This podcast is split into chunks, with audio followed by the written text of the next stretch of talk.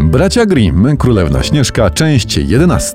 A może byśmy tak dziś, aby odpocząć od Śnieżki i jej przygód, opowiedzieli inną historię. Dobra.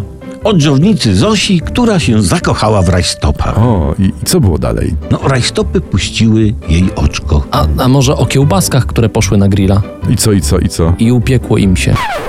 To mnie to. No może jednak wróćmy do Śnieżki. Dobra. Bo wy tutaj głupoty, a tam, hen, w krasnoludkowej chatce w głębi lasu królewna leży bez życia, bo dotknęła zaczarowanego grzebienia złej ma- macochy Jessiki.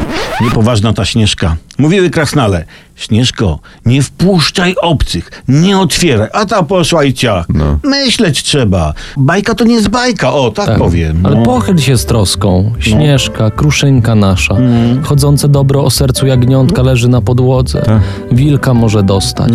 To nie jest kapturek, ej, a podłoga umyta, może leżeć. Jeden z karzełków spostrzegł nagle jakiś dziwny blask we włosach leżącej królewny. Nachylił się i z okrzykiem radości wyrwał z nich grzebień. A! Śnieżka wstała z uśmiechem i opowiedziała o przygodzie ze staruszką. To Ciekawe, kogo następnym razem wpuści do domu. Nie wiem, budkę z ziobrą czy...